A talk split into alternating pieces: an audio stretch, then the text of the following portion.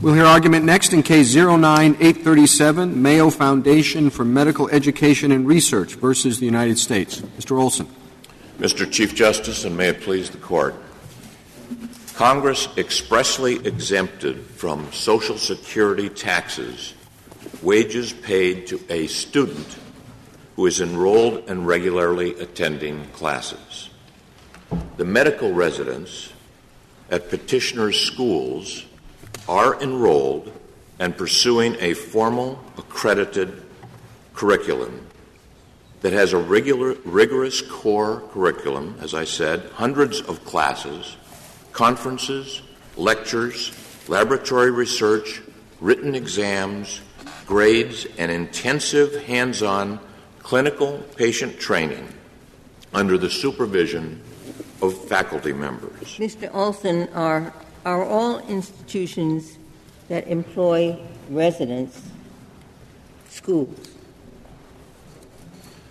I don't know. I don't know whether all, um, the, as I understand, the resident program, which is accredited by the Accreditation Council for Graduate Medical Education, does involve um, an accreditation program which would probably fit where it's taking place would probably fit the definition of schools. That is certainly not an issue in this case. There are these the institutions that we represent. Well, it might it might be relevant because it would be unseemly, perhaps, to have residents who are not working at quote schools subject to the FICA tax, and other residents whose training is approximately the same escape the tax. Well, that was a judgment that Congress made. Congress made the exemption with respect to students, and it tied specifically in to someone who is enrolled and regularly attending classes. But you, you can't give me an, an, the reality there. Are all resident programs conducted in schools, or are there resident programs that would not qualify because they take place in institutions that are not schools. The only reason I'm hesitating, Justice Ginsburg, is I don't know the entire universe out there. Every program, residence program that's been involved in the various cases that have discussed this have been in, at, at schools, universities, or colleges. I'm aware of no program that involves residency and residence programs accredited by the ACGME that is not involved in, does not take place in a school or university or college. So it could be something out there that I'm not aware of, but I'm not aware of anything of that nature. It is undisputed that these individuals in these residence programs are enrolled and that they are regularly attending classes by various definitions of the word class, the clinical experience that they are receiving in hospital rooms, in lecture halls, in all the circumstances that they're involved in are educational, they are classes, and it is undisputed, undisputed that the purpose of these programs is to educate doctors so that they can achieve board certification and hospital privileges. Mr. Olson, are residents supervised their entire 40 to 80 hours? Is there an attending physician standing over their shoulder and looking at what they're doing? Well, there's, there's two parts to that question. The answer to the second part is, of course not. There is not a supervising attending physician standing over their shoulder at every moment, but they are being supervised at all of the time during, the, during their residency program. That is to say, that the work that they do is, is under the um, supervision in that broad sense of an attending physician who looks over what they do, comments on what they do, and so forth. What I how I look at this case is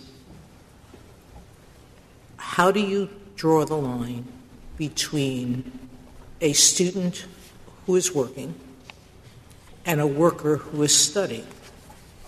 So the issue for me is is the Treasury Department's identification of how to draw that line unreasonable?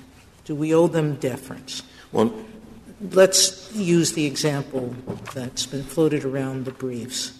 Um, the general counsel of the university who takes classes to increase his knowledge is he a student who is working, or is he as a worker who's studying? There is, well, the various courts that have considered this have found the statutory provision that Congress has spoken to the subject.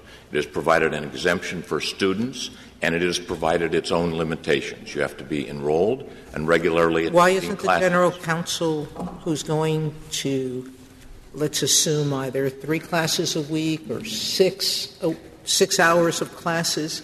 He's working 40 hours as general counsel, and he's regularly enrolled in classes. Well, Why isn't he part The, of these? the Internal Revenue Service imposes a predominance requirement with respect to this. The courts that have considered it have said this is not a question of law, it's a question of fact. Is someone really a student or not? Common sense and common understanding of the word students would lead one to the conclusion of that. So why Other- wouldn't common sense lead you to the conclusion that if someone's working 40 unsupervised hours without an attending physician at their side, taking care of patients, that that's really not a student? That's what the Treasury Department is saying. Well, that is what the Treasury Department is saying. But first of all, you have to be an employee for this provision to apply at all. This provision. You don't think receiving fifty or sixty thousand dollars a year is enough to make you an employee no, of someone? No, in fact, the government will say that the amount of remuneration is immaterial. The government says that in its regulations. The IRS says that, and it has said it for many, many, many years. And right from the beginning, the amount of the remuneration has no significance at all. The fact is, as every court that has considered the question has concluded, is that these residents are under supervision. It, you may be supervised if someone's not standing over your shoulder. If they review at the end of the day or at the beginning of the, of the course um, what you've done, what, you, what, you, what situations you've encountered, the standards that are being app- appl- applied. But why doesn't that assume it's not the general counsel of the university, but a lawyer working in the general counsel's office? well, He's being supervised by the general counsel, his work's being reviewed, and he's attending classes at night. Well, in the first place, that is a different case. This is a refund action based upon the situate, the facts are on the ground with respect to these residents. That is not the case here. However, that and the other parade of horribles that the government mentions in its briefs, what about the professor, I mean, what about the university president, what about the general counsel, all would be excluded by the predominant requirement, predominancy requirement, which we're not challenging, which is not involved in this case, and the government hasn't challenged here.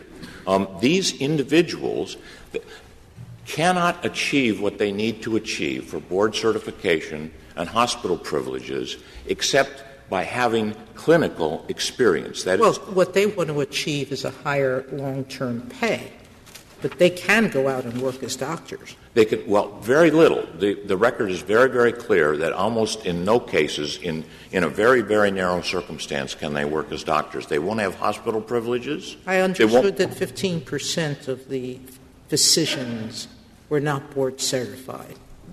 And, and many of them may be in the military or in circumstances, but the, but the record, as examined by the various courts that have considered it, said for all intents and purposes in the modern world, the physicians that are going to be treating you and me in the vast majority of cases will be board certified. It's an enormous impediment. So, and how about the uh, architect residents who are working in universities?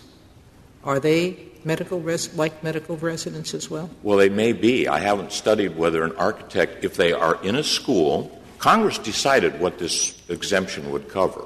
It says if you are a student enrolled in a school, university, or college, and you are regularly attending classes, then you would be covered. Now, that. Uh, Mr. that- Olson, why not read that provision, now we are going to the statute, if such service is performed by a student, et cetera, as saying, well, this is student status, and the service is distinct from the student status. Take the typical work-study program in a college. That would seem to fit this language to a T. There's a student, and the student is working part-time, but you are, there, there is no independent significance to the term student as you read the text. That is, the, the student and the services are all together. It's not, I am a student here, and I perform services there. It's the student is the education is the service.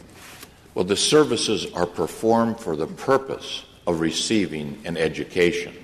As, as the Internal Revenue Service construed this provision, up until the fact that they lost several cases, was that if your purpose was to achieve, pursue a course of studies, that's the old regulation. If but wouldn't, wouldn't this fit uh, the work study student who he's studying philosophy and then he's working in the, say, speech department? I didn't hear that last. The word, it seemed to me that the, what came into my mind when I read these words was a work study program where the student is studying and that's the status of student. The work is separate from that. It's not necessarily to advance the person's education, it's to give the student some money. So that's what I thought. I thought that this was this was describing student status, okay, and the student is also working for some money. But you seem to say that the service that that it's the student status is not independent from the service. Well, this, absolutely that's true in this case the students, the service that the students are performing in hospital rooms, looking at patients, listening to lectures, working in laboratories, is a part of what they're getting paid for. So they have to be an employee to begin with in order for this exemption to impl- apply. They have, it might be, it's, it, I don't know whether you have in mind someone being paid for some, by someone outside the school. No, I have in mind a typical work study program. Uh, the, the student signs up for work study and may be assigned to work in the administration, helping out with um, clerical things there. But the student status is one thing, services are another. Now, that I assume would be covered that the earnings of the student in the work study program would not be subject to FICA? Well, the government's got various categories of examples. The situation that you've just described sort of falls close to one of those examples, but this is, that is not this case. The government would say, I would think, that if you are a student, even though your service is unrelated to your education, you would fall within the exemption. I think that's one of the examples that the government gives. I might have guessed that it would come out differently. But in this case, the purpose for the service is education. The goal of the service is education. It's not to earn a living. And, and, and the goal of the universities is not to make money. It is you to keep provide. focusing, Mr. Olson, on, on this case. And one of the things that I think is important in the tax code is that you not have litigation on each different case, so the different courts are coming out with different rules. And at the end of the day, you put one next to the other, and it looks pretty hard to tell the difference. So why doesn't it make sense simply to refer to, to defer to the, uh, the services interpretation. Well, we go back, both of you go back and forth with hypotheticals, each of which sort of supports, but this is basically a very familiar situation of an impre- apprentice who's both an employee and both a student, and to try to draw the line in some categorical way doesn't make sense. The only way you can draw the line is to have somebody say this is going to be the line, and if anybody's going to say it, it ought to be the IRS. Well, I know we're in the Supreme Court, but five courts of appeals that considered this said that the language is clear. It does ad- not admit to a categorical exclusion of residents in programs like this. Well, those five courts did it before the most of those opinions were rendered before the new regulation. That's right. And what the government having government having lost, based upon the words of the statute and the regulations that they had promulgated that had to do with the goals, the purpose, the objective, and the nature of the activity, lost every one of those cases and said, we're going to adopt a regulation that does have the virtue that the Chief Justice mentioned of, of being categorical. It's the same as saying if you're left handed, you are not going to be covered by this student exemption, or if you're only doing it during the daytime. Is it? Is it? The, the uh, answer to uh, Justice Ginsburg's question was uncertain. Suppose a student is working 45 hours a week in the grounds department cutting lawns. And he does cutting the school lawn, and he earns enough money to uh, help him his way through college. Now, I thought under this that he is not within this uh, statute because it's 45 hours and not 40. Oh, yes, the, the, the United States right. take the position That it's not. Okay. So, so No. what they're doing is it started out with the word student and the word service performed in the statute. Then, for many, many years, they have talked about the employment. It has to be an incident to the study. An incident is the key word. And so now what they've done is interpret their own word incident as saying if it bulks too large in comparison with the, st- with the studying, it's not incident to the study. It's a separate thing. And that's true whether it happens to be medical school or it happens to be lawn mowing. They can't, they don't want it as so big in comparison to the study that it's not really part of trying to get the study. It's, it, it's just too big. And they use the 40 for that. Yes, they have. All right, now, if you're going to admit the word incident to, if you're saying they have the right to put the word incident to, why don't they have the right to define incident to in part in terms of 40 hours a week? Well, because it's both arbitrary and it's irrational. If what the student is doing, what the individual is doing, the resident is doing, is learning the craft that he needs to perform a doctor, the Mr. government Olson, is saying, the government, and, and the government is saying, Aren't you learning today, sitting here and watching this? Maybe you're not your own argument, but the arguments before. Aren't we learning in every case that we're hearing? I, I, Oh, by the it's, way- it's in my mind difficult to separate out what makes a person or stops a person from learning on a job. well, the fact In is, any job, the justices of this court are exempt from Social Security taxes pursuant to a provision. You're not challenging so that. So you're are you, okay. Olson? But, I but- opted in, Mr. Olson. but, but, for the very reason the Congress, residents might Con- want to. Congress decided to provide an exemption for students, and I'm, I want to address what Justice. No, no, it didn't as interpreted. You see, it's not, it's that, uh, I concede everything you say. It's a total learning experience and it's a special learning experience. The problem I was having that I wanted your answer to is that they have for many, many years said just because it's a pure learning experience and nothing but a pure learning experience, you still can't get this exemption unless the work is incident to that experience. And by incident, we mean it can't bulk too large Well, in respect to the whole. So the problem that- for you is not that it's not education, That- it's that- that the work is the education. That, that last step that you made is just like Humpty Dumpty in Lewis Carroll's Through the Looking Glass. A word is what I say it is. The, it, the work that the, the residents do, the services that they perform, are all incident to the educational process. There's no dispute that the goal is the education, both from the standpoint of the university and from the standpoint of the student, that th- that is what is accomplished. And what Justice Breyer, what they've said is because you're doing that, the, the, the service is incident to the education until you do it for 40 hours. Then it's no longer incident. So someone who may be a student under, uh, under the government's interpretation is a student until they work that 40th hour a week on a regular basis, then somehow they're no longer a student. Mr. Olson, there's been a concern expressed uh, that if we accept your position that residents are students, it will have ramifications for other areas of the law, notably the National Labor Relations Act. Suppose the residents want to organize and collectively bargain. If they're students, they can't do that.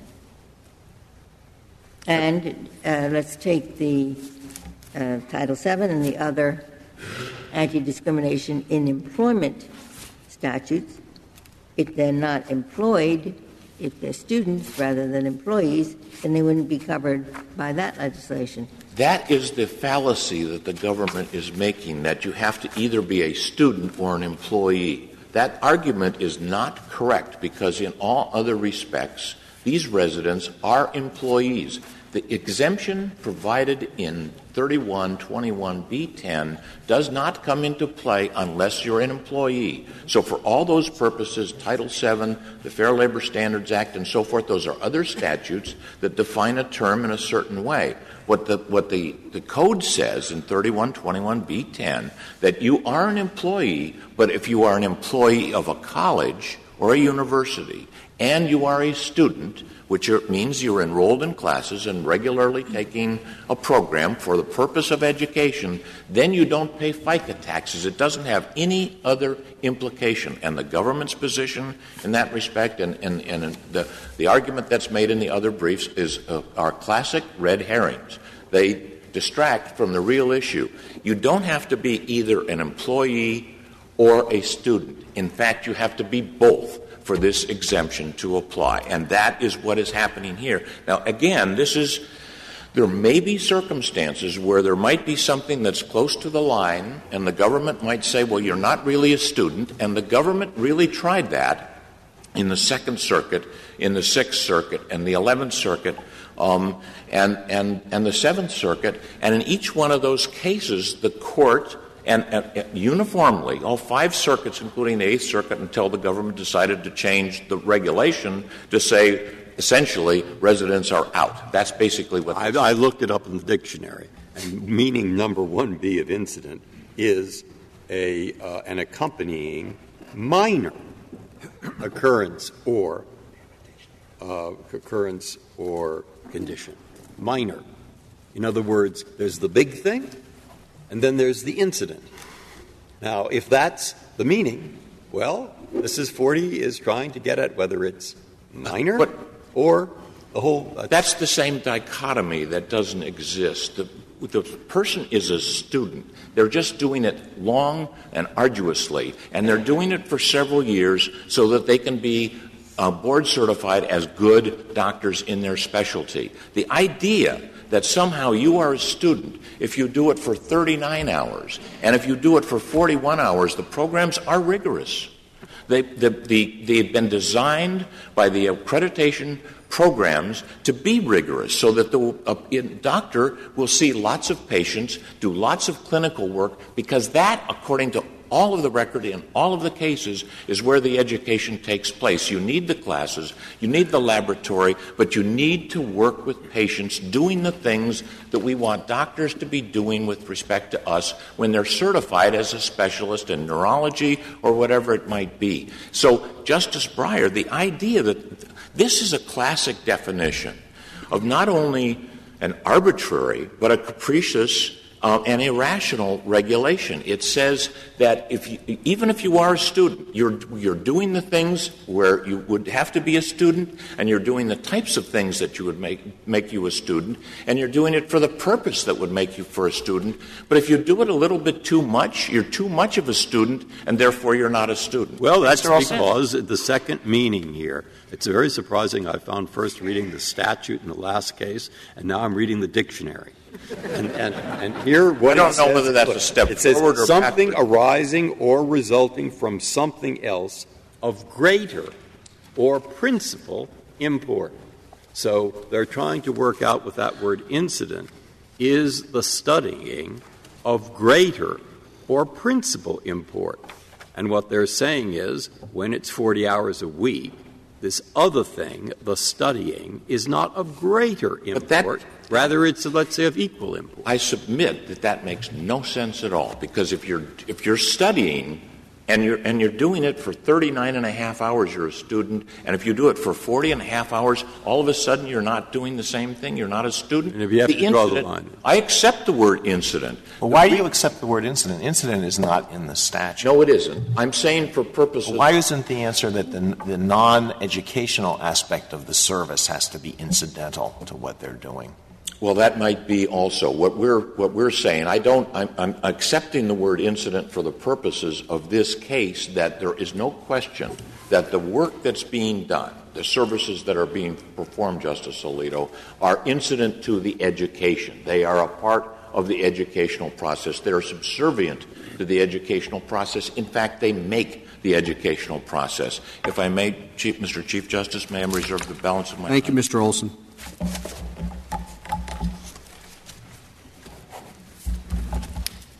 Mr. Roberts? Mr. Chief Justice, and may it please the Court. FICA's student exemption covers individuals who are predominantly students but perform incidental employment for their schools. It does not cover petitioners' medical residents. They are full time employees, and the Treasury Department has reasonably concluded that an employee's paid work does not make him an exempt student, even if he also learns from his job. And that's true for three reasons. First, the text of the student exemption makes clear that it's not a broad exclusion for apprenticeships and other learning jobs. Instead, it's a narrow exemption that applies only to students performing services for a school, college, or university where they're enrolled in regularly attending classes.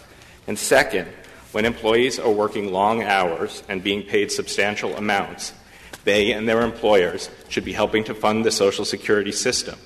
And they should be earning credit towards benefits so that they and their families will have something to fall back on if they become disabled or die. If the question is whether someone is predominantly a student or an employee, why shouldn't we ask why are they enrolled in this program and why is the institution enrolling them in the program?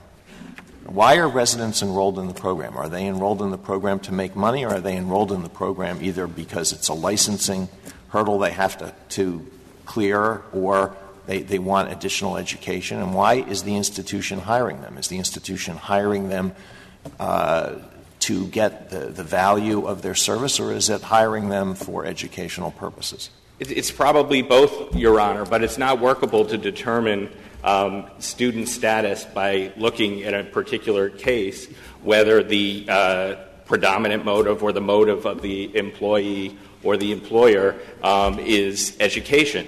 Um, well, in general, also, in general, why are residents? Why, why do uh, medical school graduates uh, uh become residents? Do they do, are they doing that because they want to earn the forty to fifty thousand dollars a year that they're paid, or are they doing it for some other reason? I think they're doing it for both for both reasons, Your Honor. But many many individuals pursue their jobs um, for the primary purpose of learning.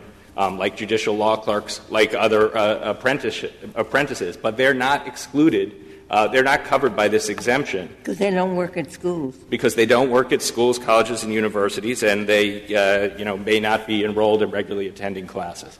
Um, and so the Treasury reasonably concluded that because this isn't a general exemption for apprenticeships, that um, they shouldn't construe it as providing a special exemption for apprentices who happen to be employed by schools, colleges, and universities. And um, what if they, on average, they were paid $10,000 a year? Would it be the same?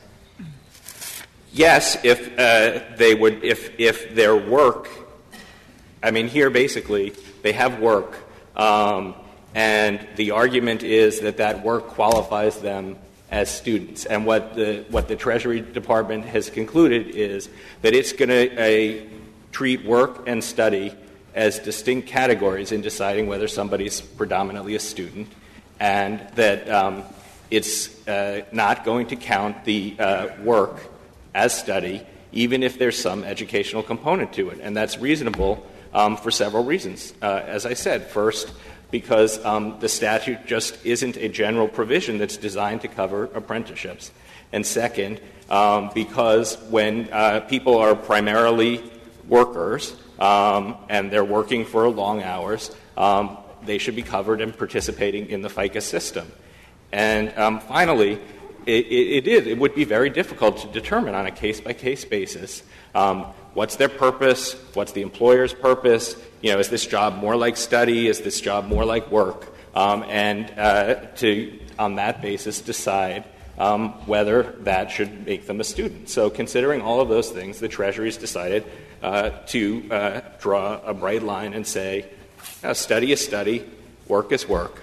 Um, and um, if you're not a student independently of that, then your work doesn't make you a student. And the Treasury's also decided that if you're working full time, uh, that um, then you're predominantly an employee rather than predominantly a student, and you're not covered by the exemption. And in addition, FICA's historical development indicates that the student exemption doesn't cover medical residents because at the same time that Congress enacted the student exemption, it also enacted a separate exemption for medical interns, and it decided not to include residents in that exemption. And those actions would have made little sense if the student exemption had the scope asserted by petitioners. And then in 1965, Congress repealed the intern exemption in order to give young doctors an earlier start in building up Social Security coverage. And that repeal um, also wouldn't have achieved its purpose if many and most residents were covered, uh, were excluded from FICA under uh, the student exemption. These, these uh, residents are people, they're working between 50 and 80 hours a week. They're working over a long period of time. And um, they're providing critical patient care with minimal supervision. What, what, if, what if the school said, you have to get all this clinical experience, uh, but we're going to pay you for the, the first two hours of the day that you're doing that? Does that change the analysis at all? Well, seem to be focusing on how many hours they're working. But what if the school says, well, look, we recognize some of this is going to school and some of this is working. So just like the IRS, we're going to have an arbitrary rule and we're going to say, you're being paid for the first two hours. Well, the rule is that the, that the paid work doesn't count towards um, student status, and it wouldn't. It doesn't count whether you're doing it for uh, four hours, for ten hours, um, or for uh, for 40 hours. So, um, in a circumstance where um, they're only being paid, they're only working for uh, paid time for a certain amount, that um, then uh, that work um, you would have to look there. It looks more, if you accept their classification, it looks more like the work is incidental to their status as a student if you accept the, the classification in your hypothetical of two hours and yeah. the other eight hours. But um, those that other work um, wouldn't necessarily qualify as um, a course of study either, Your Honor. I mean, if what they're doing is providing services, but it would if they providing it. Presumably, you would say it does if they don't pay them anything. Uh, no, uh, not necessarily, Your Honor. Um, the, what uh, the Treasury regulations define what a class is and what a course of study is, and the um, the uh, individuals have to be engaging um, in that to qualify as students and performing, uh, giving somebody something of value. But I thought clinical work could, could qualify as a course. Is that wrong? Clinical work can qualify as a course under certain circumstances. Um, but the clinical work that medical students are doing, if you're referring to that, um, is of an entirely different order but it's certainly, than the work. I mean, if, if they can be a student in the last year of medical school, and they're, they're doing sub intern level work. That's a clinical program where they would be categorized as students. Yes, it's clinical work, but it's, but it's very different than uh, the work that the residents are doing. Um, First, there's the distinction um, that the residents are getting paid and that the medical students are paying tuition. But secondly, from that, the residents are providing valuable patient care. Medical students are primarily participating in the clinical activities solely in an educational capacity. I can, if I could describe the different things. We that, now have a lot doing. of briefs. We now have a lot of briefs filed in this court by that are in which a lot of the work is done by students uh, in law school. I assume they're getting credit for that. Is that, is that not a course? They're um, not getting paid for it.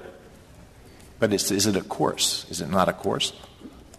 It, it might be a course, Your Honor, um, but they're also engaged in um, other classes and other activities um, that uh, make them regularly enrolled, and it's part of a degree program. Um, so it's, a, it's one small, the, the clinical I course understand is all that, but I, am I'm, I'm questioning why you're resisting the proposition that uh, clinical work can constitute a course. I'm not resisting the proposition that clinical work can constitute a course. What I'm saying is that when you're, when you're being paid um, to provide services, um, that um, doesn't count um, as a course because the IRS has decided to treat um, work and study as distinct categories in, um, in applying this ex- exemption.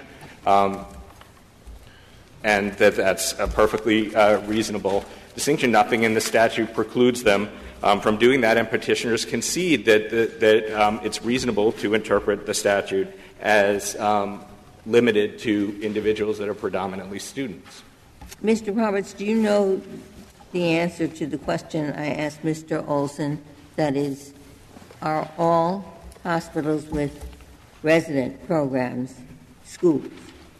No, Your Honor, they're not. First of all, um, under the uh, IRS's regulations, um, the IRS defines school, colleges, and universities to include only institutions whose primary function is um, the provision of formal um, instruction. Um, and uh, second of all, if uh, on JA 27A, um, in the record in this case, there's uh, an example of residency programs uh, that are not um, students. Uh, the, one of the hospitals that the Hennepin County Hospital that has University of Minnesota residents also has its own residents. Uh, and uh, just looking on page 27A, if you have the JA, um, there's a question uh, Do the Hennepin County residents, are they enrolled in any academic institution of your aware? Not at the present time. So that's an example uh, of, of one, Your Honor. Um, and that does point out um, an anomaly about petitioners' interpretation of the exemption. Medical residents who work for hospitals that are operated by schools, colleges, and universities would be exempt from FICA tax, but residents who work for other hospitals wouldn't be exempt, even though their work is equally educational. That's just an illustration of the broader principle that this isn't an apprenticeship exemption. Um, and that's why, um, because of that, the Treasury has um, taken this approach um, to the situation where people are learning on the job. Mr. Roberts, the petitioner's brief says twice that there's some question, uh, assuming that we hold that, that the residents are subject to the FICA tax. There's some question whether, even if they had to pay the tax, whether they would be eligible to receive Social Security benefits, or I take it credit for quarters employed. There's no, there's no question, Your Honor. It's uh, always been the Social Security Administration's position that uh, medical residents are not students exempt from the Social Security Act. Uh, the Social Security Administration stated that in a Social Security ruling as far back as 1978 um, and they continue to adhere to that uh, position.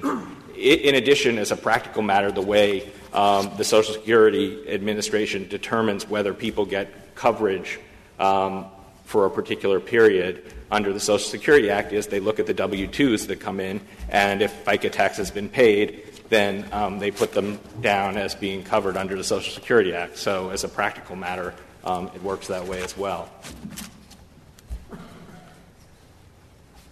As I said before, these workers who are working um, between 50 and 80 hours a week um, over many years for substantial salaries are precisely the kind of workers whose employers should be supporting the Social Security system and who should be earning credit towards disability and survivor benefits. And we would ask uh, that the judgment of the Court of Appeals be affirmed. Thank you. Thank you, counsel. Uh, Mr. Olson, five minutes remaining. Thank you, Mr. Chief Justice. With respect to the question that Mr. Roberts was addressing with you, Justice Ginsburg, the record is very unclear. In the Eighth Circuit, uh, residents may not be eligible for Social Security benefits. It's quite unclear in the other circuits. And I invite your attention, and this is cited in the briefs, to 20 CFR 404.1028, which is a Social Security regulation. It says if your main purpose is pursuing a course of study rather than earning a livelihood, and it's unquestioned that that is what is happening here, we consider you to be a student and your work is not considered employment. Mr. Olson, you're not taking issue with what Mr. Roberts just said. That is, in practice, the uh, Social Security looks to see, they look at the W 2, see if the FICA tax was paid, and if it was, then, then uh, they get credit for Social Security. Well, that may be what they do, and that may be dependent upon what happens with the FICA taxes, which is going to be determined, which has been determined in four circuits as not being um, payable with respect to the residence programs. The fact is that the government has taken a position for many, many years. Talk about deference for a moment, the national muffler factors, which we understand still to be appropriate to evaluate deference given to an IRS regulation. This is not a contemporaneous regulation. It is something that came along just a couple of years ago. It's a result oriented regulation. It's basically saying we lost all these cases on the facts in the Court of Appeals, and now we will pronounce that we will win these cases because we know all these residence programs involve more we than. We have said that agencies can clarify situations that have been litigated and um, positions that they've lost on. So yes. why is this any different? This is very different because it, there's not because of any change uh, in circumstances or facts. It isn't a clarification. It is a reversal. Because for all those years, the government said that we had this predominance test. If your goal is to pursue a course of study, you are a student. Now, the, the government is saying if your goal is to produce a course of study, but you do it for 41 hours a week, you are not a student. It Why are we a, talking about national muffler? I thought the whole point of Chevron was to get away from that kind of multi factor, ad hoc balancing. Well, I, this is up, up to the court. The court has never set aside national muffler. The court cited the national muffler case in the cottage savings case, um, which is subsequent to Chevron. It cited cottage savings case in the Boeing case just a couple of years ago. You may tell me that the factors in national muffler are no longer something that you would apply, but they're all sensible factors with respect to whether you would give deference to a regulation that pops up 65 years after the enactment of the statute, after the government has lost five cases on the facts, which are directly relevant to the facts here, and it's a new regulation, and there's been no reliance. Uh, if, if, Chevron applies, those considerations are irrelevant, right? You don't need to get to the part two because we submit Chevron would apply and would stop you at step one. Government, the Congress addressed the factor at issue in this case. It said what students are people who are regularly enro- are enrolled and taking classes. To the extent that you get to the, the second phase, those factors seem to be appropriate to consider. If this is important, and if there is some anomaly out there, what the government should have done is turn to Congress, which enacted the regulation that described student and described what the limitations were. It had said nothing to do about a categorical limitation that if you're too much of a student, you're not a student. It is backwards. If there is some anomaly, and if the government wants to collect the funds from these programs that it's really never collected them from before, then it should turn to Congress. Um, there has been no reliance, um, and the, oh, the intern. The, the intern anomaly, one of the Court of Appeals that con- the Court of Appeals that considered that said it, re- relies completely on non sequiturs. It relies for the interpretation of one statute with the repeal of another statute 45 years ago and draws inference from the legislative history with respect to that which would, the repeal took place one year after the St. Luke's case. The St. Luke's, Luke's case, the Sixth Circuit decided that interns were not residents, residents were not interns. Thank you, Thank counsel. You. Case is submitted. The Honorable Court is now adjourned until tomorrow at 10 o'clock.